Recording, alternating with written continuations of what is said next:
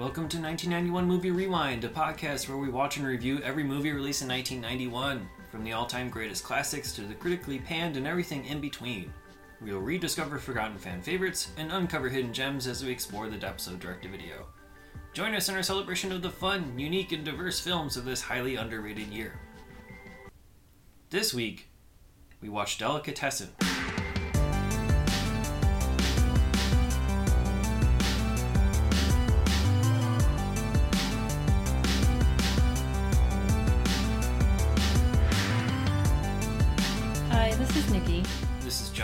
For joining us on 1991 Movie Rewind. Delicatessen takes place in a rundown apartment building in a post apocalyptic world where grains have become currency and the meat from the downstairs butcher shop is a luxury experience. A new arrival to the complex, Louison, played by Dominique Pinon, throws off the delicate balance of their ecosystem, and now the tenants want to put him on the chopping block. Screenplay by Jean Pierre Jeunet, Marc Caro, and Gilles Adrien, directed by Marc Caro and Jean Pierre Jeunet, and released in France on April 17th, 1991. Have you seen Delicatessen before? Yes, I have. I did as well, a long time ago. Did not remember much of it. Same here. I, I watched this like 20 years ago when I had French class in college. And as like a extra credit, I guess, we we were told we can watch like French movies after class and I was like, "Okay." And it was this one and City of Lost Children. Did you have to write reports on no, them? we or just watched it. Just, just stay and watch. we just stayed and watched and i was like yeah i like movies i'll watch a french movie yeah. and yeah i kind of got these two confused Yeah, I mean that makes sense. Um, they're very similar in tone. I don't remember much about City of Lost Children at all either. But I mean, in terms of like color palette, they're going to be very same. yeah and then you know The th- they have like the same people in it and then i remember like the water because i know Yeah, there's Dominique. underground elements yeah yeah dominique pinon he's like a diver and then that's all i really remember was like him underwater Yeah. so yeah Yeah, I probably watched both of these around the same time as well. Maybe a little bit earlier. I don't know. Um, when I worked at the video store, you know, that's when I tried to explore as much as I possibly could. And so, yeah, I was like trying to go for the foreign films that I knew had some sort of pedigree or, you know, cult status behind them. And so I went after those and Mhm. watched them um, and didn't remember much afterwards other than yeah it's quirky and interesting but I, you know it didn't grab my attention the way that like let's say Amelie did you know Right. 10 I mean, I like when I ago. watched them. I was like, these movies are amazing. when I watched it after, uh, like when I was in college, I was like, oh, the... and it's like the only French movies I remember watching growing up was like La Femme Nikita or something, mm-hmm. and that was like it.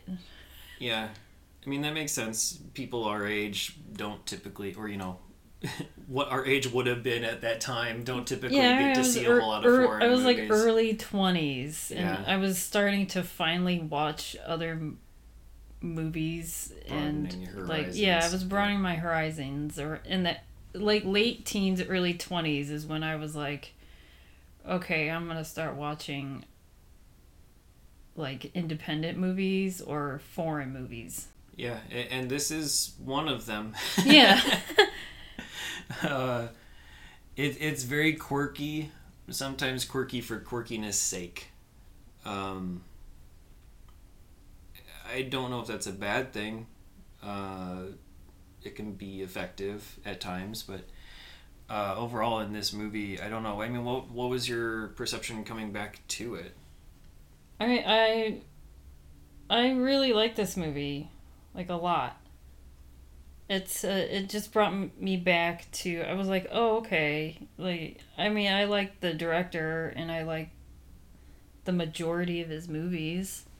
His sense of I humor.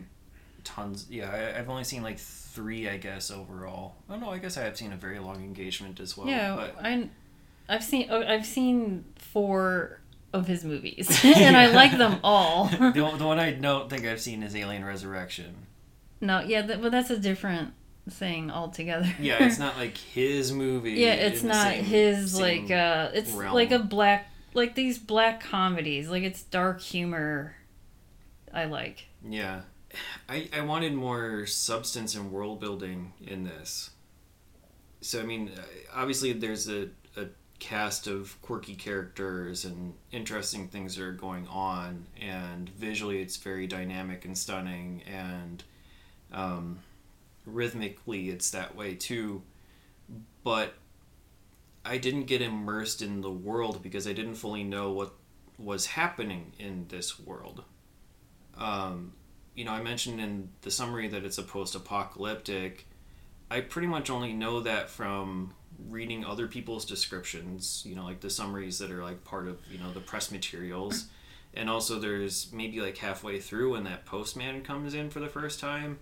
He's talking about um, some of the horrors that lie outside the building. You know, talking about like this Yeah, war with the vermin in- and stuff like that. Yeah, it's going on in the city. Uh, I'm assuming that that's Paris. Like it's worse out in the city than wherever they are. But I They're kind of like in the middle of nowhere because it's like only their building and then really nothing else. That's that's the impression that we get.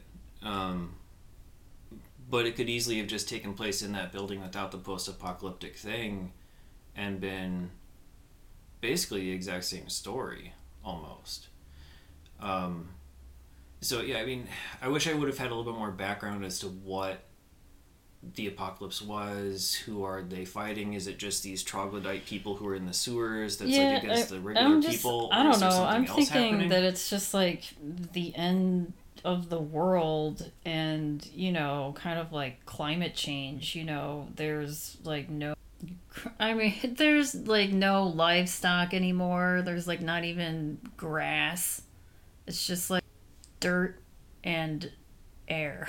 I don't know. Maybe. I Uh, mean, uh, that's what I was us, like right? They I mean, and then it's very hard for them to get any sort of food, even though the troglodyte people, they're like the vegetarians, and even um, Louison, he was like, I don't eat meat, but it's like the only non-meat things to eat is either like the beans or corn, and it's like there's no other produce to be eaten. Yeah, I mean, some of that because just, it's probably too hard to grow. Because i think i mean water obviously exists but it's like Sure. maybe it's hard to keep the crops growing i don't know I, I, I really don't know, and, and it's that's i i was just assuming it's like almost the end of the world because of like climate change it could be like there was a war and you know I mean, yeah, they talk about a war and vermin and stuff, but I, I, I don't know to the extent of how things are because you know um, there's the, the the tapioca family, uh-huh. right? And he doesn't have a job, and he's expected to get one so he can have money or grains or whatever to trade for Yeah. whatever. So I mean, there's obviously some commerce going on. There's obviously some bartering that's going on. There's obviously jobs that need to take place other places than in the building that are happening, Mhm. right? So because when um, Louison comes in, he is the handyman around the building. yeah Why couldn't that have just been Mr. Tapioca? Because he didn't have a job, he needed to work, he could have done that. Unless that role is specifically for people to sacrifice for meat. that's what i assumed Yeah, so I mean, the fact that we have to kind of put these things together ourselves is well because a they little don't bit of a i think that yeah the more you learn you're like these people that live in that apartment they're safe they will not get eaten so it just kind of but we don't know why. We don't know like how far. i think maybe the, building butcher guy was like i'll not. i'll make you a deal i'm not going to kill any of you you people and you can live in my building but you still have to pay rent somehow yeah, there's still yeah, there's still agreements that basically you know there's rules in the building which are not fully outlined, but basically if the rules are not followed, then people have to be sacrificed, or if you can't pay, then you have to sacrifice a family member, and they're going to get cut off Right. the meat to give to the other residents. But we don't we don't know all those rules. It's not like we need to have a list. We don't need to have you know somebody go through them one by one in a narration or anything, but. Um, I just would have liked to know more about the outside world that would cause that situation to be taking place in this building. I yeah, I just assumed it's a post-apocalyptic world. Like this, I yeah, know I just want to know more about the apocalypse and what else is Like, happening what outside the building. these people to live this way. Right. This Yeah, I why mean, did some of them retreat into the sewers and why did some of them just hole up in a building? Obviously, there's still people like the postman and the cab driver who are freely moving around. Right? Um, there, there may be some sort of commerce that's happening as well because you know those two tenants of the building are making those little cow sound toys. Yeah, they're making toys and like that's their job. So is there really children? a market for that in a post-apocalyptic world? I don't, maybe that's the only toy available for kids. I don't know. that. But it, you don't see them sell it. You see No, them make it see all throughout the it. entire movie, Right. And then kind of test them. Yeah, we don't see anybody leave the building But except they to go probably- in the sewers, and so that's why like the questions are in my head. They probably use the mailman as their way of selling them. I don't know. Right. Yeah, But maybe. I mean, that's their way into the outside world. Maybe they're too afraid to steer away from that building because something would happen to them, like a get turned into meat. Yeah, I'm not saying you're like, wrong about any of this stuff. I just wish the movie told Or- me more. Uh, yeah, and then they're afraid of these sewer people, but it's like these sewer people just want to like help the other people above they're- ground. Well, they only want to help people above ground because they're going to get paid in that stash of corn that the butcher is hoarding. Mm. Um, so, I mean, it seems like the people who are underground are also equally afraid of the surface dwellers. Yeah, they're You know, afraid so- of each other, but yeah, I mean, but I don't, we don't know if we there's don't know an external why. threat to both of them or not. Right. We don't know. There's there's like a There's posters and whatnot, but we don't get to see anything other than because they're probably kind of like I don't we can get into like this whole thing where it's like the meat eaters versus the vegetarians or vegans or something. It's like some weird you're either this or you're not. And then it's like the um whoever is broadcasting whatever's on TV is probably like putting fear into the quote meat eaters and saying, you know, beware of the vegetarians. I don't know. then they're called they're the troglodytes and they all live underground cuz I don't know if they come back up into the world they're probably afraid of being sacrificed to be served as meat. I don't know. right. And that's the that's my whole point is you don't know, and like you're making assumptions of what's being broadcast on TV That's instead of I'm the just- movie showing us what could- Right, you know what I mean. okay. That's what that's what I'm saying. Like we have to create these scenarios in our head to fill in the gaps that the movie left, and that's one of my major problems with it. um, I, I, I guess it's just like ambiguous and just like up to us to not figure it out, but to just be like, this is how it is. yeah, I just wish it wasn't that way. Mm. I mean, this it doesn't have to go full bore on it, but I mean, you know, give us a little bit more. I want a little bit more context. Build the world a little bit. You I have mean, I- the time to do so. I was kind of fi- I was fine with it once I got it. And I mean this atmosphere also I know you haven't seen this movie, but it's similar to like Eraserhead. Mm.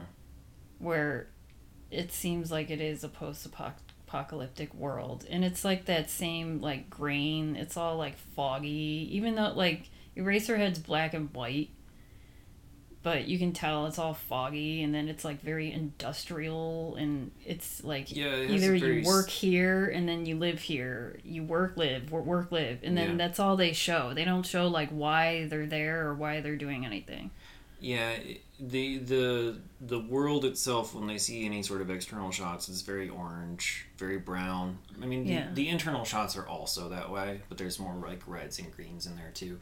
Um, and it, yeah, the city has something of a minor steampunk vibe Yeah. to it. Uh, it's probably yeah, just that industrial side of things, and yeah, the haze of the the orange and the industrial waste or whatever is clogging up the air or whatever. So, um, but that goes away near the end. Like you know, we do get to see some blue in the sky at the end for the quote unquote happy ending. Yeah. as happy of an ending as he could possibly be. And I think that would have helped the ending too to understand like what kind of other threats they still have to face, even though whatever threat that happened in the building is gone. Like that, you know. I don't know. It, it would have provided more context to the ending too. Um, but yeah, visually, this movie um, is great. You know, you have the you have the, the the muted color palette, which works for what you're working with. Um, it's very Terry Gilliam like to me. Yeah.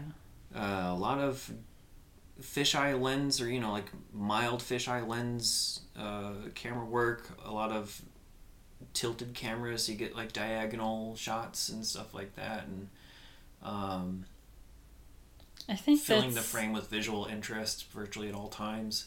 I think when this movie was, from what I read about this movie, it was when it was presented to the United States. It was presented by Terry Gilliam Oh, okay. when it was released in North America. so he yeah he, so he probably uh, he probably saw and- it and was like, "I'm gonna present this to the Americas."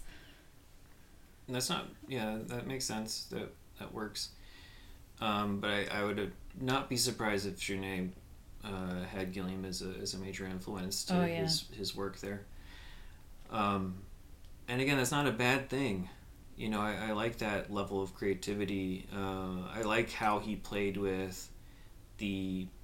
There wasn't a whole lot of sound in it, but when there was like diegetic music from you know playing on the TV, like the Hawaiian song or whatever else, you know they they played with the rhythm of the songs that appeared Mm-hmm. with the visuals in the show. So like you know he's trying to fix the the squeaky bed while that Hawaiian song is playing, and Yeah. he's doing it in rhythm, and they're bouncing on the bed to fi- find out what spring it is on the rhythm.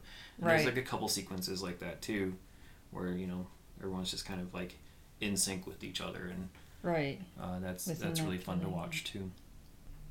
I think it also sort of has a vibe of like a '90s alternative video, if you want to. Yeah, if you're like not, if someone 90 wa- minutes. listening, yeah, yeah, if someone listening is not too familiar with Terry Gilliam's work for what you know, uh, if you were alive in the '90s and saw alternative videos, it does have that sort of feel. Uh, a lot of grittiness, a lot of you know, everything is sort of run down and dirty as well.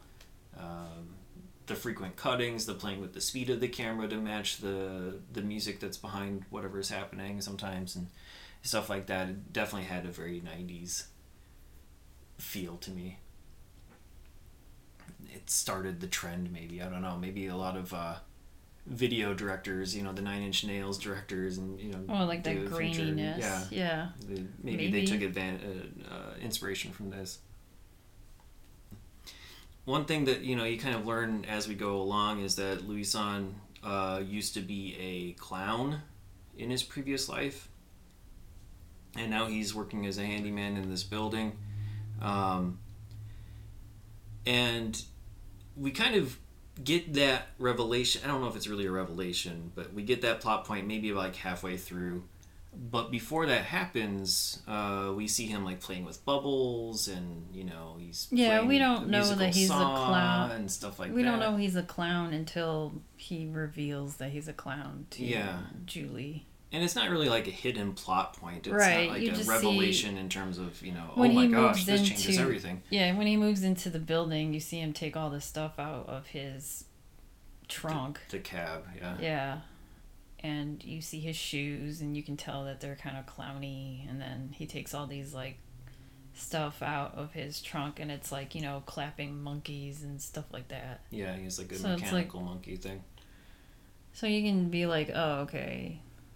You can put two and two together. Yeah. Yeah, if you're paying more attention than I did, uh, Oh, okay. yes, you could definitely put two and two together. Um, like, oh, this guy was a clown or is or whatever. But yeah, but it's it's like I don't know if he was a clown. See, I don't. This is I know we're things weren't explained, but it was like he stops being a clown because his quote partner, which Mhm. was a monkey, hmm was eaten. yes, So, but he was also on TV a lot because, you know, they show the people in the apartment building watching him perform a show at some casino at some time. yeah, But we don't, like, I don't know how many years ago that was. Like, what was it, like a month ago or what? Like 10 years ago? What? yeah, But no I don't know. I mean, he basically just says, you know, I stopped being a clown when my partner was eaten. And Right, and at that time we don't know it was a monkey. Yeah, we don't know it's a monkey. And then he tells, I mean, he becomes like very close with the butcher's daughter, Julie, kind of early on. Which is also kind of a reveal later on that that She's the father daughter. daughter Yeah. relationship. Yeah. Because they don't really have a father daughter relationship, like at all. No. Yeah, the only the only time that you like, get any there. sort of insinuation is when like the the postman is Trying to like hit basically on yeah her. like sexually assaulting her in a, in a sense, and and the butcher's like, no, she's mine. yeah. I mean that could be like a bad subtitle translation, but that's what it said Yeah, on the screen. It's like, no, like, this that- girl's mine. She's my daughter. But yeah, she doesn't. It doesn't say daughter at the time. It just says mine. And we already know that the butcher will sleep with other tenants as their rent payment. So you kind of like I don't know. The impression I got was okay. He's just he's just taking all these women as like a harem. Ah, And later on, it's like, oh well, that's that's your That's his father's. daughter, That's what he meant by she's, she's, mine. mine. Yeah. It wasn't clear from the subtitles, and I, again, I don't know if that's a translation thing or if that's just you know like it's meant purposeful to. Yeah. reveal later on. I don't know. But it just seems like I mean, there's the other women in the building is you know the mother of the uh, two children that are in that building, the tapioca mom. I guess they, Yeah. they don't really say And- their and- first names. It's like the Mr. grandma in that family. Yeah, it's like Mr. and Mrs. Tapioca, and then the her mother, the grandma, and then Uh-huh. you have the Uh, yeah, interrogator, Aurora. Aurora. Yeah.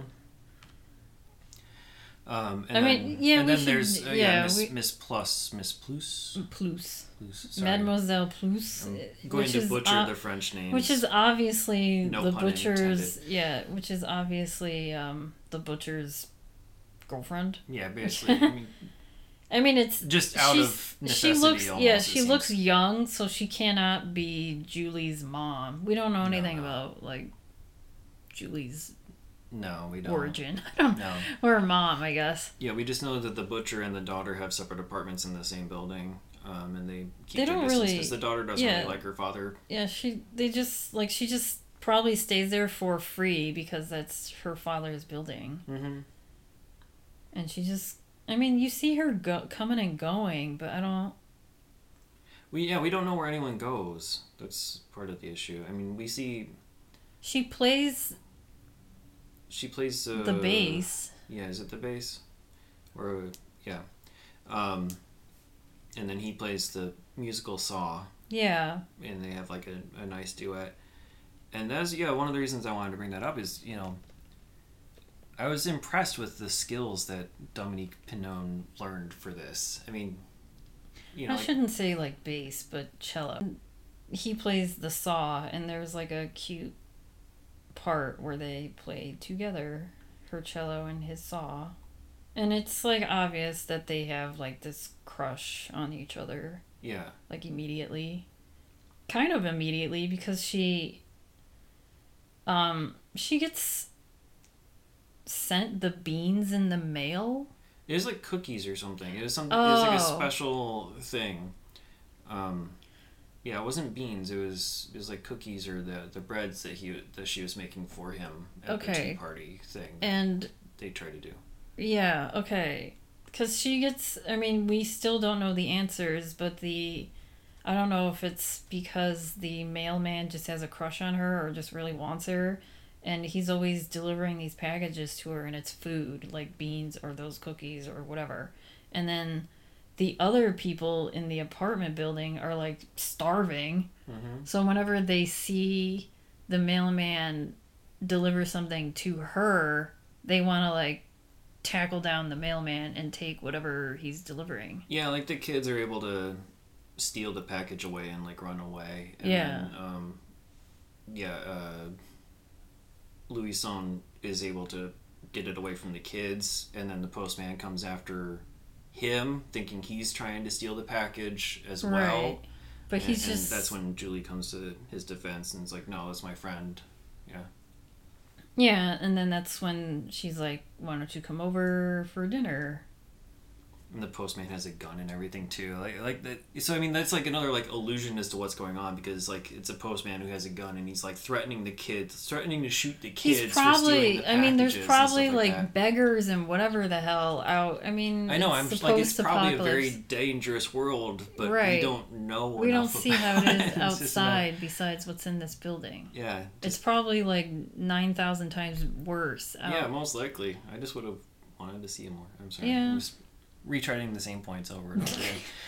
Um, but yeah, so yeah, she's like, "Oh, as a thanks, let me invite you over to have some of this with me." And and for some reason, like, okay, so she's wearing glasses, um, most of the time, but she decides to take them off for the For party. him? I guess to try to maybe make herself.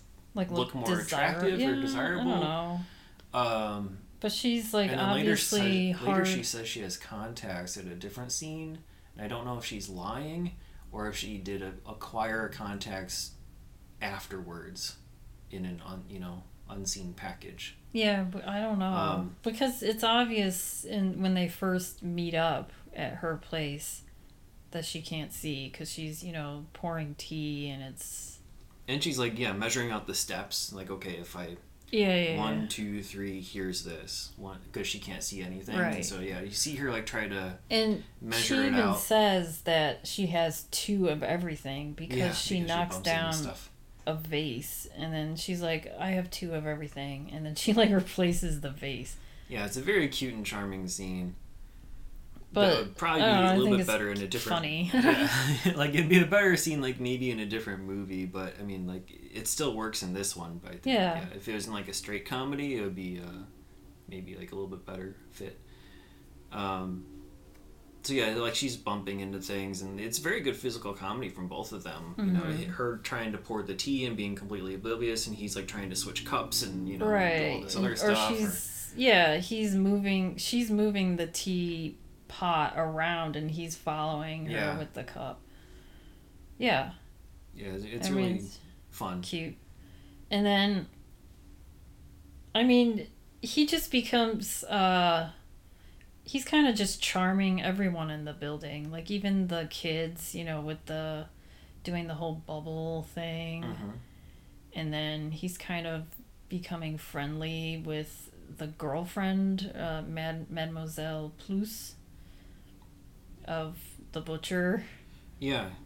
Yeah, Because helping, helping fix the bed and then um, She's she's the like, hey, her. do yeah, you know, she's she was probably a dancer at some point because yeah, he helps her with a dance, but then you yeah, know, he shows her the uh, the the tika tika walk act where he has like three legs and he's you know like switching yeah, like one of them's fake and then yeah he's like switching them out and stuff like that. It's like a fun little routine as well. So so many skills that he learned in this.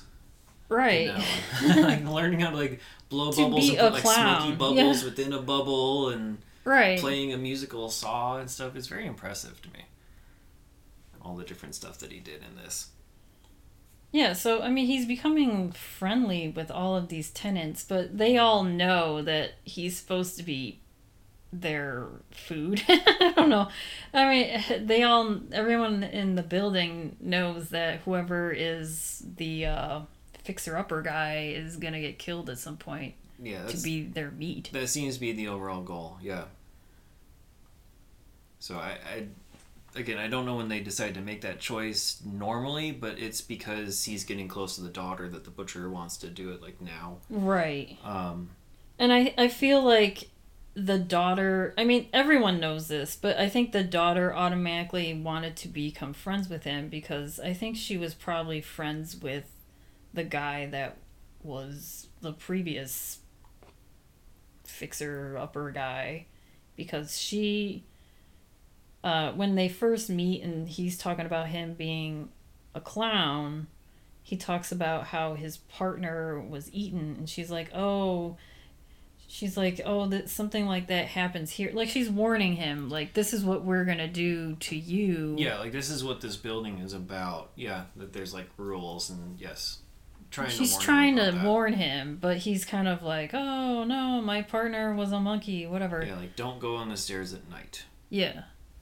Yeah, I mean each e- there's like a bunch of different side stories that are happening here, and most of them come together at the end in some form or fashion. So you have the tapiocas who are really hard on their luck. They have the two kids, and like you know they have virtually no money. You see the dad like repairing his condom to be used over and over again. Like yeah, one of the little things like you see Like two gum. patches in it, and they Yeah. have two kids, and so you know it broke twice, and that's why you know that's you know, the insinuation there. right Um, and yeah, the the grandmother.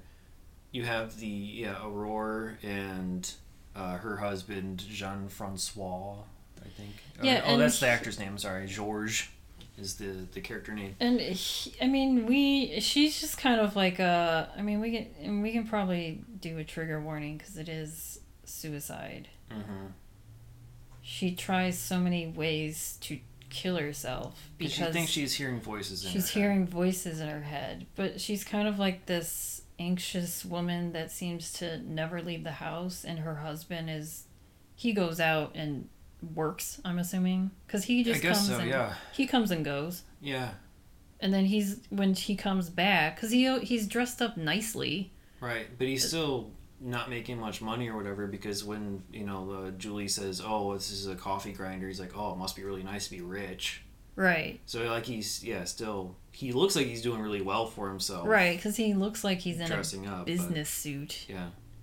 And even aurora dresses very nicely you know she's got like pearls and Mhm. like very nice dresses but yeah i mean they their whole storyline is just her hearing voices and she just and then her husband comes home she tells him about the voices and he's kind of like whatever about it he's well, like yeah, he's "Oh." also that way about her suicide attempts too. So like she sets up all these like fancy Rube Goldberg type, you know, things so that like when someone comes over and rings the doorbell, it's gonna shake this thing, which will make the lamp fall into the tub. and, Right. you know, it's like this other, or if someone's gonna open the door, then it's gonna make the gun go off or whatever it right is. she's always making like she just doesn't So sort of like indirectly killing herself is yeah she doesn't want to do it herself and every per time se. and every time it fails, yeah, the husband is like, "Oh, you," type of a yeah but Look. she's still talking about these voices and he's like mm, whatever like Yeah. he doesn't doesn't really care. console her in any way no. he just comes and goes to work and she's just at home the entire time going nuts because she hears voices in her head and Right. but then we find out at the close to the end that it's like the neighbors who the guys that are making those cow toys Yeah, like, one fucking with has her. like a crush or affair with her, and the other one's like jealous of it or wants it to stop, and so Yeah. she's talking through the pipes to get her to stop. yeah Um, so yeah, uh, Sylvia Laguna is the name of Aurora. Um, very very expressive face. and, yeah you know, really perfect casting for that, I think.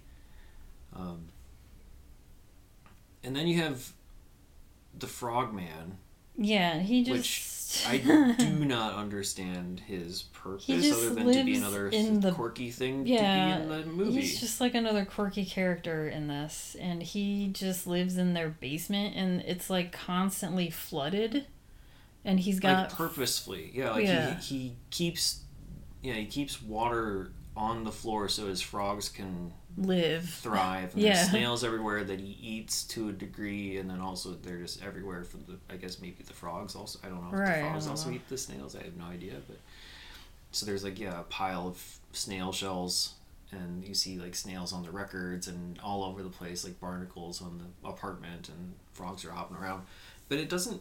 I don't think he factors into the plot like at all. He's just there to be as another quirky person in this building, I guess. I guess so. And then the two kids, they kind of mess with him, but he's he like shoos them off a lot yeah. because they're always trying to take his frogs. Yeah, they want they want the frogs to eat, and he he He's like, no, you can't take my. Prevents Yeah, but he he seems to be blind, maybe, because he's always just sitting in this rocking chair type thing, listening to loud marching band music all day, and he's got these sunglasses on, but I don't know if that's yeah. I don't know if it's just a quirk A with thing? the goggles or what. I don't, Yeah. yeah. I don't know. But that's him. But he but he doesn't. I don't Yeah, think he he's in the cares movie, about the meat or anything. No, I don't think so because he has the snails. That's his own meat. Yeah, So he lives off of snails basically. but and Um. the the butcher guy doesn't seem to mess with him either. He's just there. Mm-hmm. But yeah, again, I just don't know the purpose of it, and I really don't know the purpose of the cow toy people either, except to have To the, be the- part the of the Aurora Aurora stuff. plot. Yeah, They don't really matter aside from they're just Yeah. making yeah, because they're just I don't. They're two guys that live together. Are they like brothers? I mean, they don't I don't really say anything. yeah. I don't know if they are or not. It's the, the character names are Robert and Roger. Yeah, But there aren't last names for both of them, so I don't know for sure. right. Um, but I mean, at least like the Aurora plot line pays off as part of the ending. Mhm. The so I mean, I guess if you want to talk about it as a roundabout way to get her to you know have these suicidal tendencies, you need to have at least one of those characters or both of them or whatever. But I mean, you don't necessarily need to have them. She could just be suicidal in general and have these devices. Yeah, because of what's it. going on in the world. Yeah, Not just because she's hearing voices all day long. Exactly. So there's unnecessary characters, I guess. I, I think it's just you know another quirky thing to add. mm-hmm. Yeah, like, like I said at the very beginning, like quirkiness for quirkiness sake. Hmm. But those cow people were not super quirky in and of themselves. It's just oh, unrequited love, and Right. guy. You know, co-worker of unrequited Whenever they love. showed these cutesy little uh, parts with the um, you know, like with the bed squeaking, and then they do all these.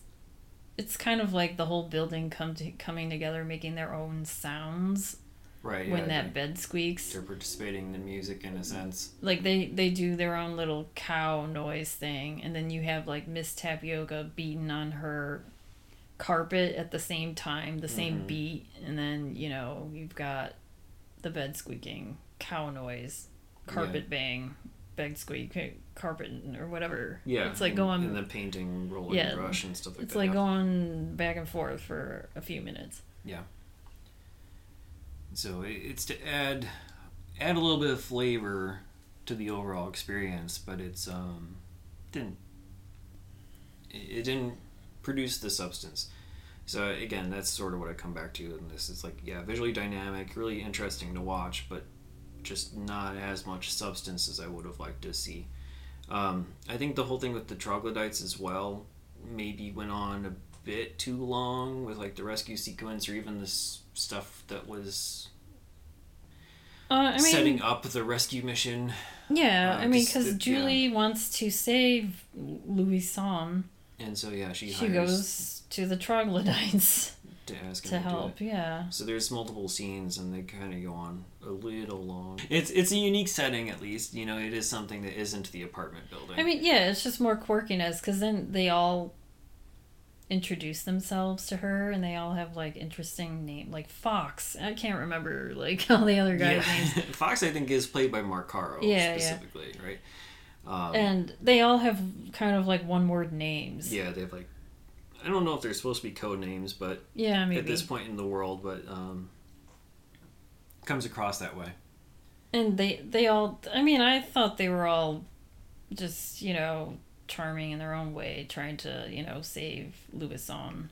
Yeah, and they almost act like they don't know how humanity works because there's that like weird conversation when they um, accidentally kidnap Miss Plusse. Yeah. And they're like questioning if she's male or female, Right. Because they don't like, as it- if they aren't also human and couldn't tell the difference. yeah, Julie is like, uh, cap. Here's his apartment. Capture. He's a man and he has clown shoes. Like Right. those are the only clues that are given to It's these like, well, this person was in the apartment, so it must be him. right, Yeah. and then. Are, is this person wearing clown shoes? Is this person a man? And they're like, I don't know. Let's figure out if this person is a man. And she's like, swearing at them basically, Yeah. like, like, don't you idiots know that I'm a woman? Right. and they're like, "Oh, let's look at her shoes," because you know Julie said clown shoes, also a man. But I don't know. I thought that was funny. Yeah, But- it's a good funny sequence. you know, the troglodytes tried to save Louison. They accidentally get Mademoiselle Plusse. And um, I mean, at this point, it's kind of like all the tenants are like, let's just get. They're all now on the butcher side, and they're like, let's get Louison because we're hungry. I don't know. Cause even she like um Mademoiselle Plus even kind of turns on him because this is another thing like earlier on when the little boys are messing around they, it's just the little boys are just messing with every all the attendants in the building because you know they're bored and they're kids Mhm. and so like this one part where they take mademoiselle Plusse's like underwear Yeah. and the, it kind of flings across on some light hook thing. Yeah, the kids throw it. Yeah, they throw it out the window. they throw it like- out the window like across the street, and it's on this light hook post thing. And then Louison is like, "I have what is called the Australian. the Australian, and it's like this boomerang knife thing." So he like throws this boomerang knife thing, cuts down her underwear, it falls to the ground, and then the knife thing comes back. And like at the end of the movie, he lose. Well, I mean, he- these people, all these tenants are coming after Louison, and he's in the apartment building with Julie, and they end up in the bathroom, and he's flooding the bathroom, so that when these people open that door, they this wall of water just Yeah. like pushes them all the way down out down the stairs like almost out the building Yeah. like almost killing these people i don't know because it's like this big torrential thing I don't know, coming down like a huge wave Yeah. and in the middle of that he loses the australian but then you see like mademoiselle Plusse give he she finds it and gives it to the butcher she's like here use this but it's like oh they were like friends Unless she knew that it wouldn't hit him. and she knew that the thing would come back Right, before it hits him. I don't know if that's. Because I thought they I- were I want- actually friendly with each other, but then I don't know that her boyfriend is the butcher and they're hungry, so I don't know. They're like, let's just eat this person. Yeah, I don't know. It could go both ways, probably. I'd have to. I'd have to watch the scene again and see like what her face looks like at the time. I think she was surprised. That that it came back and yeah, it came back and killed him. Yeah, maybe. Um, you're probably right.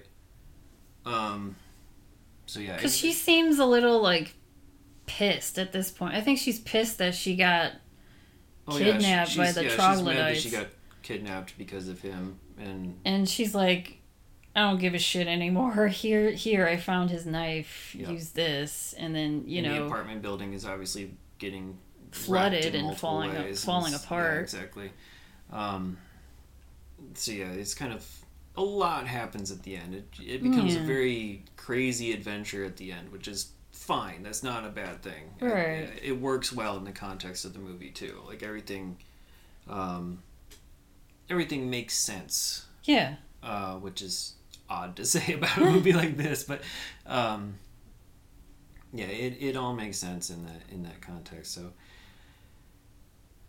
it, it gets crazy, and then it, it nice little uh, coda at the end where they're on the roof with the blue skies and playing their duet again. So Yeah, on top of this building that's like halfway collapsed. Yeah, And it's just, you know, all the rest of the tenants, like the, I think the Tapiocas and Julie and Louison, they're all on the roof. And, you know, Julie and Louison are playing their instruments and everyone's just happy again. yeah, which is weird because again, uh, like half of the apartment has been destroyed at least. Right. Um, But, we don't know. I mean, we don't know what's gonna. I mean, are they gonna live? What? How are they gonna live off of? Are they gonna be like the troglodytes and be vegetarians because you don't have the butcher anymore? Right. Yeah. So yeah, you have like one, one problem is solved, but we again, that's what I'm saying. Like the ending might be a little bit better if they could have explained more about the world to know how safe are they now. I think You know, they're like, just happy you know, because is there a path forward for them? I mean have no they fall in. It's a cute love story, and all that matters is that they're in love and they're happy. Yeah, that's that's that's. she saved his life and no one really cares what's going to happen food wise until i don't know i mean it could like there if there was like a sequel it would be like all of them turning on each other again because they're all hungry Could be, but we probably won't see that sequel. I don't. it's I don't know if that's gonna happen at all. it's just you know i like the way it ended Yeah. You know, I'm kind of curious about um, how this, you know, if there was this much thought put into the screenplay, because uh, what I read was that Jeunet wanted to do City of Lost Children first, Mm. but couldn't because it was too ambitious, too much of a budget. Um, and so this movie was sort of pitched as an alternative, or you know, was done first to give him the you know, the attention, the pedigree, the the experience to allow him to do something more like big he budget, like City knew that he Children. was gonna do a good job for city of lost children like, that. That was his was com- baby. yeah, Yeah, like, he that was like his- i know this is a good film and i want it to be the best that it can be Yeah, and so, So- this was created as like a lower budget alternative to be um, like here's an introduction him to, to, do the me movie that he really wanted Yeah. to do. Uh, so I don't know if maybe some of the things that I'm personally complaining about are you know as a result of I don't know how rushed this was. You know if he got those rejections for City of Lost Mm. Children, and he's like I got to put something together quickly to you know allow me. i to mean what he did quickly is you know career. amazing So yeah, I mean it still is very much worthwhile, Mhm. but just had some downsides to me personally. Um, so yeah, it was interesting to see how that. I, I do want to revisit City of Lost Children now, just Yeah. to, to understand that. Um, I've seen Amelie like three or four different times, so I mean that that's his biggest success, I think, Mhm. uh, and much more of a cohesive with the quirkiness and all. I think it says a lot when the actors follow directors from movie Yeah. to movie to movie, and also when the directors will continue to cast the same actors from Mhm. project to project that they build that that kismet. Um, and virtually all of the actors that we see in this are in um, his other movies. yeah So, Alien Resurrection, though, I wonder. did someone ask him like hey i, I mean now i'm curious and i kind of want to watch alien resurrection I mean, we saw that with yeah, alfonso yeah. So we saw this with Alfonso Cuarón as well, where he had started and then was offered American gigs because of the. I mean, yeah, he did, like, movies. So I harry think that was- potter yeah, but i mean and you can tell was also offered a Harry Potter. oh that's interesting But he said he declined because most of the creative decisions were already made before he would have been able to sign Oh. on. And so he's like, I can't add anything to this.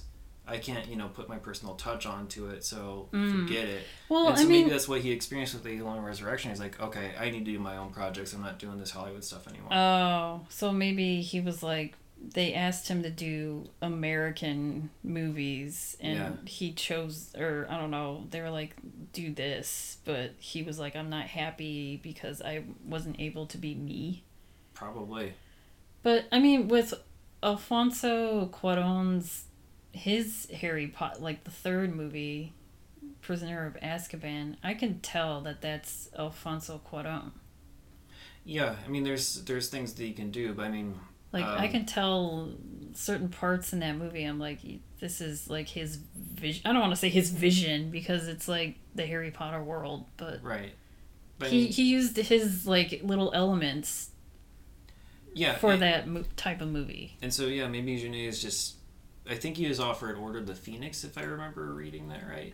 Okay. Um, so you know, maybe he just thought I couldn't add enough. I couldn't, you know. I mean, Order of the Phoenix gets a little like depressing. Oh, we, I mean, we get to that's Yeah. this is Harry that's Potter talk. That's a whole other podcast. So he probably. probably like I don't know, cause that I think that's the part where like Harry had to like write into his own skin, and that's whatever. There's no like quirkiness that can be done in that movie, Yeah, that might have I'm- been his. and he's like, I don't want to do that. Right. He could have done like the fourth one, but I know they probably have They might people have offered it to him. Yeah. All right. So he's he instead he did stuff like a very long engagement and like Micmacs a couple years back or oh my god almost a decade back now. But that, that that's what he's been doing since is continuing to do his own things. I mean, Um, I'd rather him do his own thing because I I like this like sense of humor quirkiness. yeah, absolutely. Hopefully, we'll see more of his stuff come over across the seas because I don't think it all does. Um, but I- Amelie did, obviously. But I do. I mean, looking at his credits, he has a movie that's supposed to be coming out for. It says it's scheduled to be released this in 2021 on Netflix. It's called Big Bug, okay, and it has Dominique Pinon. yeah, it has in been it. known. Pinon's in everything, including Yeah. Alien Resurrection. He's in that too. Oh, So he's been in absolutely everything. A couple other cast members I do want to mention really quickly he is uh, Jean Claude Dreyfus. Dreyfus, did Mhm. we land on that? Who played the butcher? Um, he was he had a little bit of American crossover. Most of these actor actors and actresses stayed in France and, and worked there. So I don't know much about that world of cinema and, and you know unless there's like a crossover appeal. I didn't see a whole lot that came over to the states. Um, but Dreyfus was in uh, Cheech and Chong's The Corsican Brothers. Okay. and he was also in The Adventures of Pinocchio, starring uh, Jonathan Taylor Thomas's voice uh, that, oh, that we watched like a Uh, couple years okay. back. um, like uh, as who though? he was like a foreman. He had Oh, a small alright. part, but still, he was in there. So he's. I mean that I can under because that area. I mean that atmosphere is very. I don't know. I don't want to say French, but just European. Yeah, maybe they shot it in France. I don't know. Um, but he also has like you know he has a very expressive face. He has a very you know Yeah. camera friendly face. Um, so, uh, a couple other people I want to talk about really quickly, and then we can move on to awards talk. Uh, Darius Khondji was the cinematographer. Uh, he is Oscar nominated for his work on Evita. Uh, he was César nominated, so that's like the French film awards, that you know the most prestigious French film awards. He was nominated for City of Lost Children and Amour. Uh, so Hmm. he, he did the cinematography for that. Independent Spirit nomination for The Immigrant and Midnight in Paris, and he's also worked with David Fincher on Panic Room and Seven. So he's he's been around and, and does a lot of a lot of uh, solid work, just like he did in this one. Uh, but my big pausing on the credits for this episode is Howard Vernon, who played the Frogman. Okay. Uh, he has been in quite a few French films. I think he primarily lives in France. He was, uh, I believe, Swiss origin, born in Switzerland. Okay. Um, so he is in things like Bob Le Flambeur. But he really cut his teeth on a lot of uh, exploitation horror type movies. So he's been in stuff like A Thousand Eyes of Dr. Mabuse. The he was the lead character. He was Dr. Orloff in those movies, like the awful Dr. Orloff. Um, he's played uh, characters in a couple of the older Zorro movies from the 1950s and 60s. Um, he's in stuff like he's played Dracula before, uh, including in a movie called Dracula: Prisoner of Frankenstein, which sounds really interesting to me. he's uh, again like sort of like these exploitation movies, erotic rites of Frankenstein, Virgin Among the Living Dead, um, and and things with titles along those, you know, definitely meant to sort of titillate the senses is, is what he had really been heavily involved in, and he also uh, played Nazis in a lot of movies as well, such as uh, playing Dr. Mengele in Angel of Death. Um, So he has a long, storied career, and this was near the tail end of it because he passed away in 1996 at 88 years old. So, key figure in the uh, the cult and horror movie uh, genre of the 50s and 60s. On to awards talk. There were a few for this one. Most of them came from the the César Awards. Uh, but it was also BAFTA nominated for the Best Non English Film. Uh, I didn't actually look up the winner. This released in most of the world in 1992, and so uh, the winner would not be part of our podcast, most likely, and so I didn't bother to look it up. I probably should have. Uh, on the César Award side of things, it won several of them. It won the Best First Work for Caro and Jeunet. It won Best Screenplay. It won production design. It won the editing award. Uh, and then it was nominated for several more. Uh, supporting actor for Dreyfus, uh, the butcher, but uh, he lost to uh, Jean Carmet for Merci la Vie. Uh, promising actress for Marie-Laure Dugnac. Dognac? You got it the first time. Okay. like I said, I'm not Dognac. good with uh, who played Julie, um, she lost to Geraldine Filehouse for a movie called Snow and Fire, which I'm not very familiar with. And then uh, it, lo- uh, it was nominated for Best Music, Best Cinematography, and Costume Design and Sound. But all of those awards went to All the Mornings of the World, wow. which we've already covered. I mean, the the cinematography in All the Mornings of the World still like blows my mind to this day. yeah. Even though we watched it a couple months ago. I mean Yeah, I really can't argue any of those. I mean, yeah, the cinematography in this is also really good. It's good, but, but like All the Mornings of the World is a big surprise at how solid and painterly it is. And also, I mean, uh, it makes sense. I mean, I hope that movie is like taught in schools or something, like to future cinematographers. Sure. Um, so that's that's the award side of of things. Uh, on to true crime of pop culture we go. I think. Uh, okay, so this movie was released on April 17th, 1991, which was a Wednesday. I and... think the only other Wednesday we've had was All the Mornings of the World. Huh, okay, yeah. So, um, I couldn't find anything. I mean, nothing's gonna be related to this. oh, true crime wise. True crime crime wise, no, I didn't see anything. Future true crime maybe, but not current.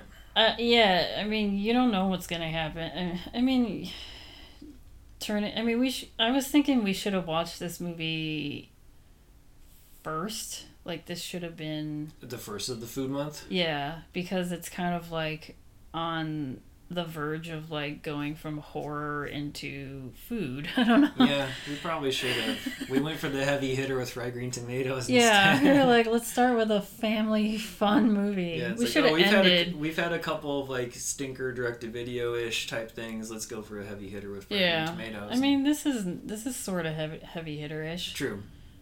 But, but, not never not number 11 I mean, in the box office right, this is number 154 because i was thinking like we should because i mean dealing with I mean, it's they don't show pe- the people getting chopped up or eaten, but it's implied that they're eating people. Yeah, I mean, there's a little bit of blood and gore, yeah. just the tiniest bit, but yes, you're right.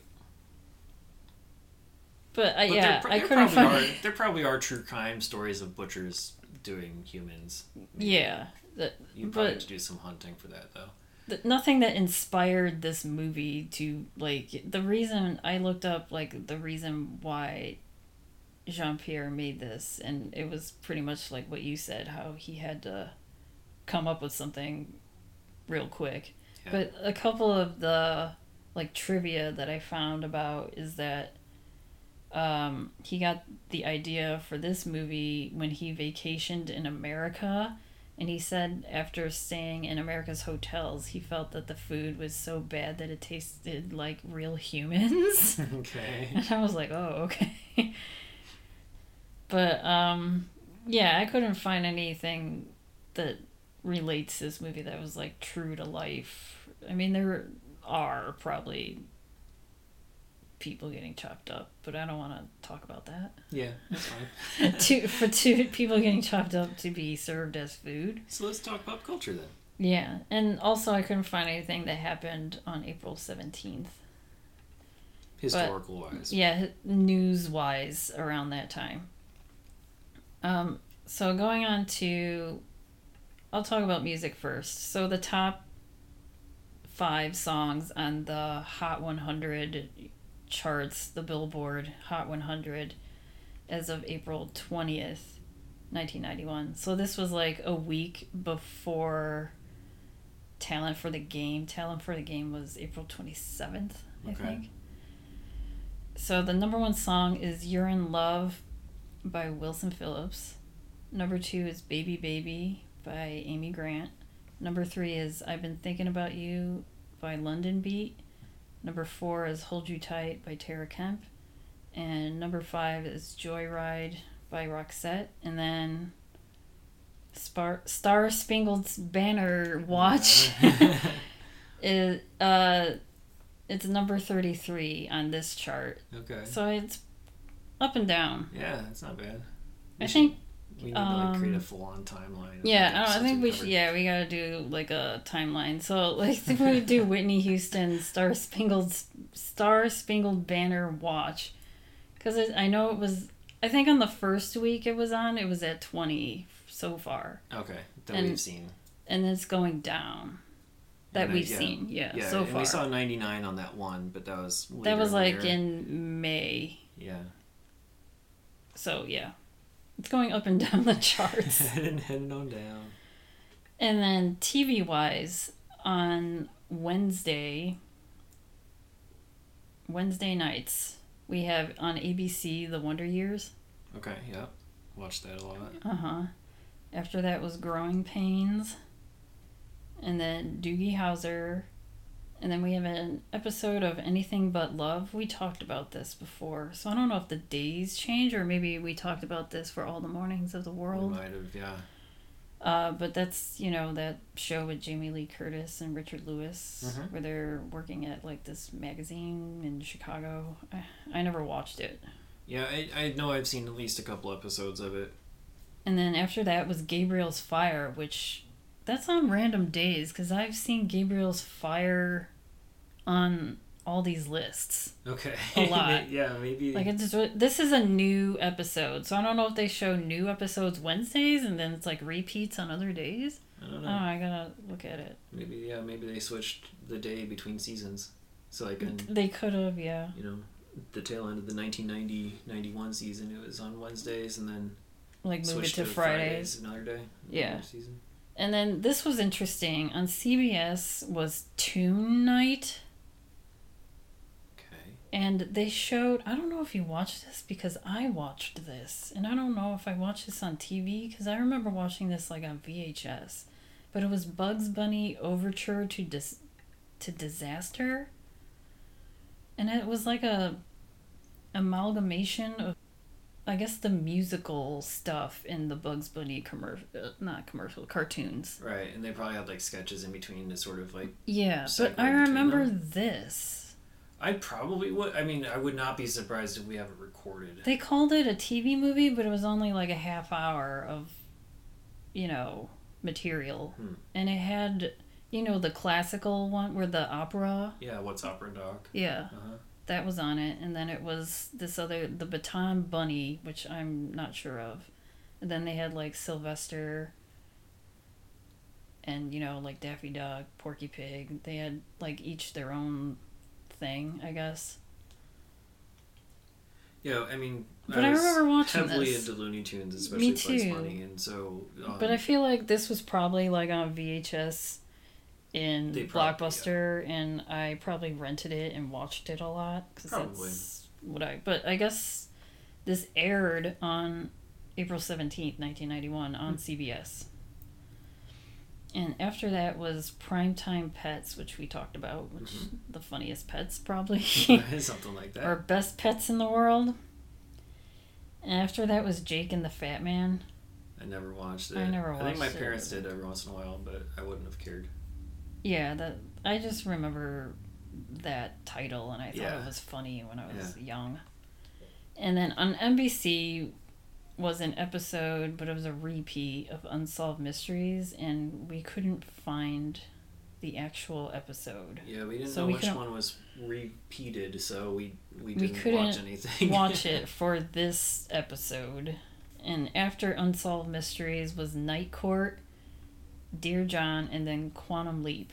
So Wednesday nights. Strong lineup on Yeah. all those channels. Yeah, Well, maybe. Wednesday nights yeah. in 91 had Jeez. a lot of good shows. So we'll go on to rankings and ratings. Uh, where on your one to five star scale would you put Delicatessen?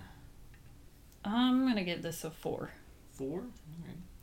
So it's probably in the the top ten overall so far for you. Yeah. Uh, on my zero to four star scale, I'm gonna say it's a three out of a four. Again, I really needed more Yeah, story, story. cohesiveness and character meaningfulness to pump it up higher. Uh, every movie is worth watching once. Would you watch this again? Yeah.